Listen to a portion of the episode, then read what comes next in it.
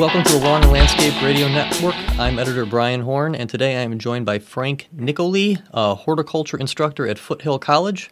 Prior to working at Foothill, he started the Village Gardener in San Carlos, California, where he recently retired after owning it for 40-plus years. Frank will be presenting on a number of topics at the Landscape Industry Show on February 6th and 7th at the Ontario Convention Center in Ontario, California. Frank, thanks for joining me. Oh, my pleasure. Thank you for having me. And Frank, while, like I said, you will be presenting on a number of different topics, I wanted to focus today on one everyone seems to have questions about, and that's recruiting and retaining quality employees. So let's start on a broad sort of spectrum here. What are a couple ways landscapers can attract and retain the best employees? Well, it depends on the type of employee you're looking for. So if you're looking for management types, there are sources that you can find them. Local colleges, I teach at college, so I know that there are good people there. Garden clubs, associations, so California Association of Nurserymen, California Native Plant Societies, go to their meetings. You're always going to find somebody that perhaps has an interest in working. So those are for your mid-management types. If you go to high schools and speak at high schools, I have found that not everyone at high school is an A student, and not everyone in a high school is going to go to Dartmouth. Right. I'm looking for the B, C, and D students. That's what I want. Go where the potential employees are. So if I'm looking for labor, well, where are the guys hanging out? If I'm looking for Hispanic labor, for example, I will hit every taco truck in the area and paper it. I partner with taco trucks anyway to come and serve food to my guys. We'll talk about that later when we get into creative incentives.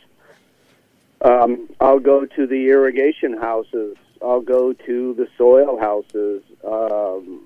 Most of the time I have a relationship with those behind the counter.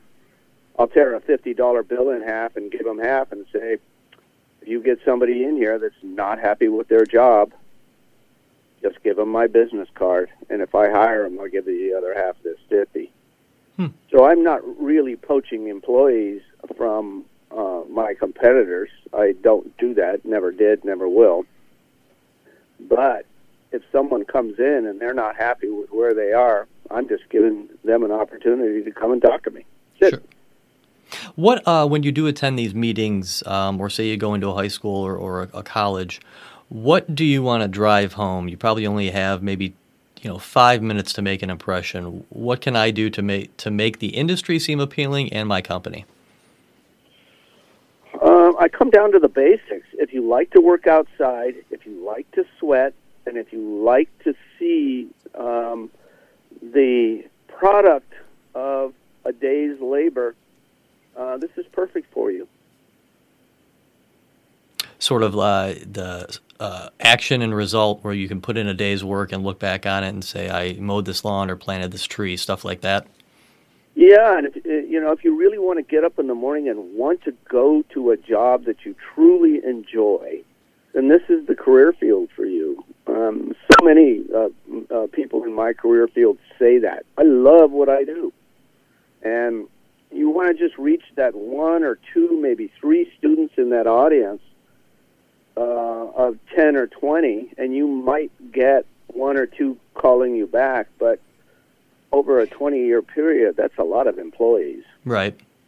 We've talked about some of the things that companies can do the right way. Where's a couple of ways, maybe just one, where you see landscaping companies go wrong when it comes to either acquiring talent or keeping them on board? Oh, many companies look in the wrong place, and they always assume that employee is going to show up at their office to put in an application.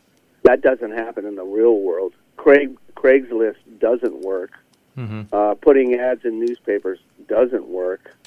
You need to go out and find them. That's what a lot of people don't understand. You got to go get them.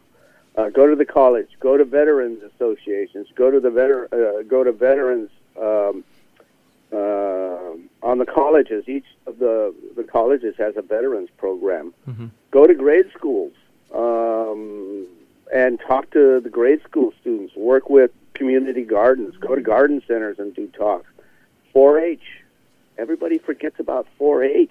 Right. And they're a great resource for talent. So I think many companies are looking in the wrong place, and they think that that talent is going to come to you. It's definitely not. Right. So are those some of the creative ways you would recommend attracting employees, or are there some other things that you wanted to touch upon? Well, one of the ways that I attracted employees when I had my company is I would do a job fair. And It was a real simple concept. I would put out about 250 to 300 flyers in an area. Every taqueria, every taco truck, all my vendors, I'd hang flyers up, and I would just say, come to my address at 4 o'clock on Thursday afternoon and just look us over.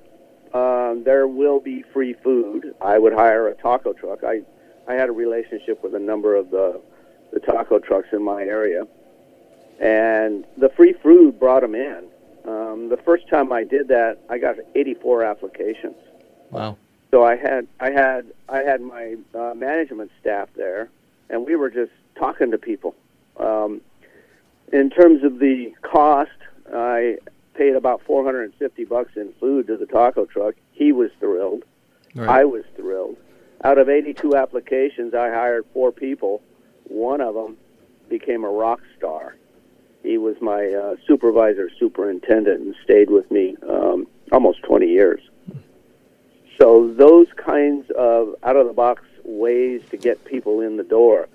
I mean, you know, it goes back to that movie. Is there pie? Yeah, there's pie. Come on in. Have a meal with me, and let's talk. I'm curious. Do you remember what the Rockstar employee? I know it's probably going back many years, but do you remember what stood out to you about that employee? Yes, he had, in my estimation, he was very truthful.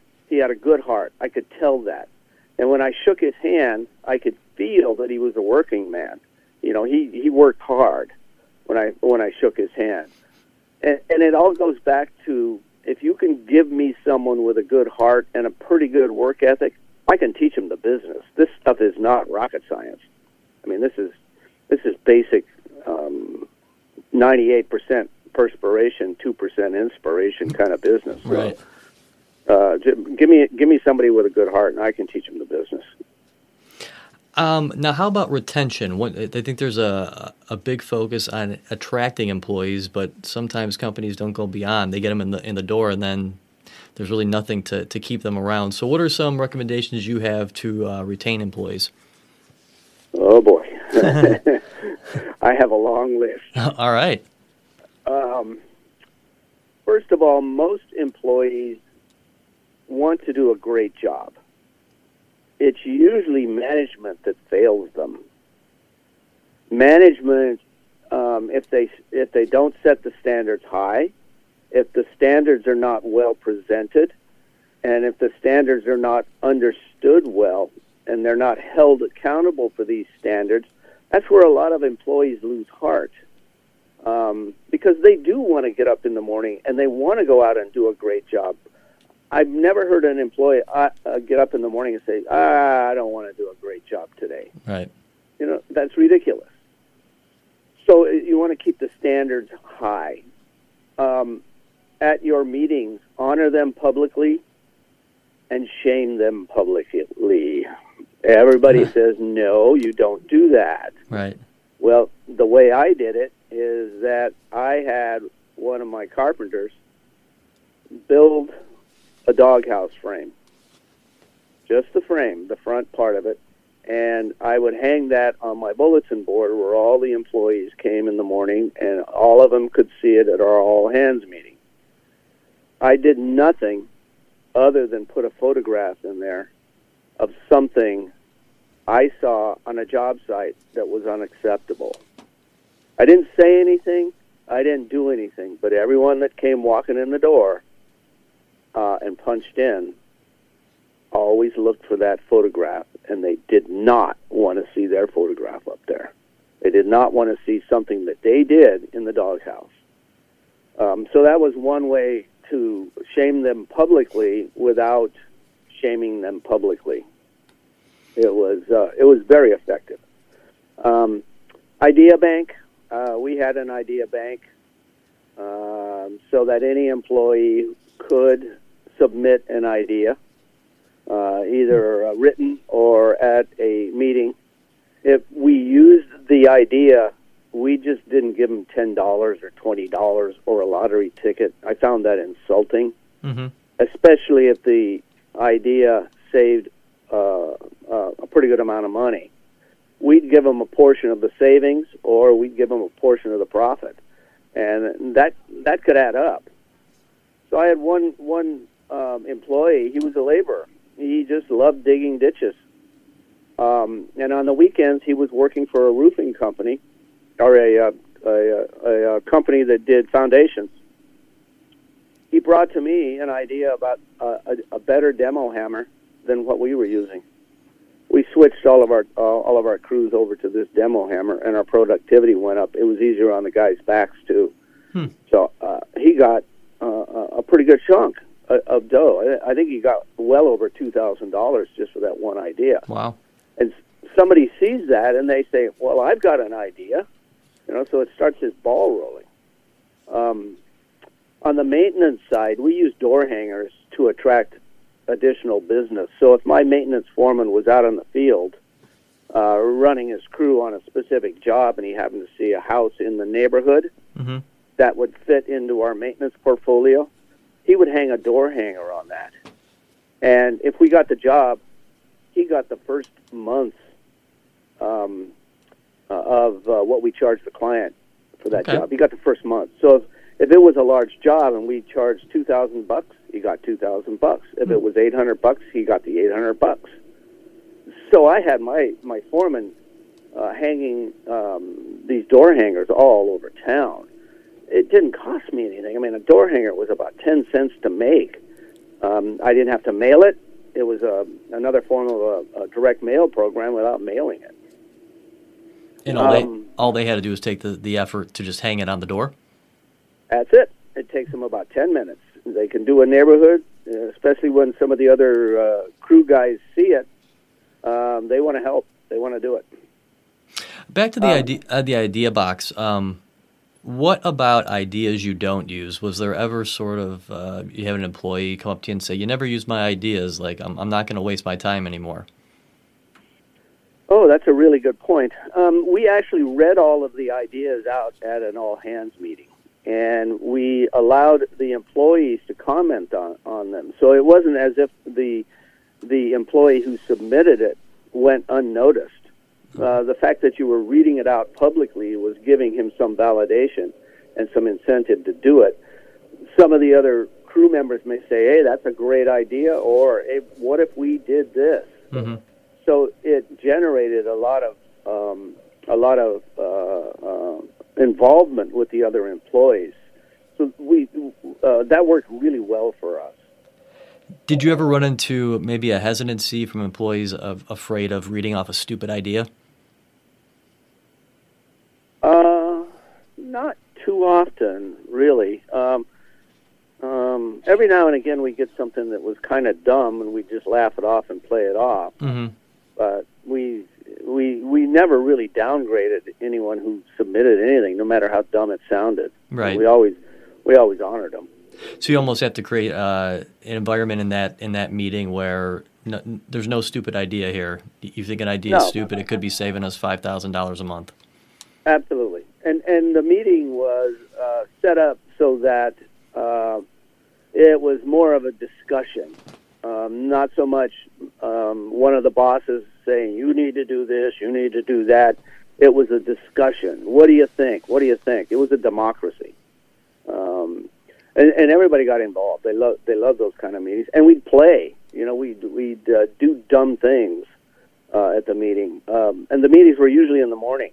One time I brought in a mariachi band.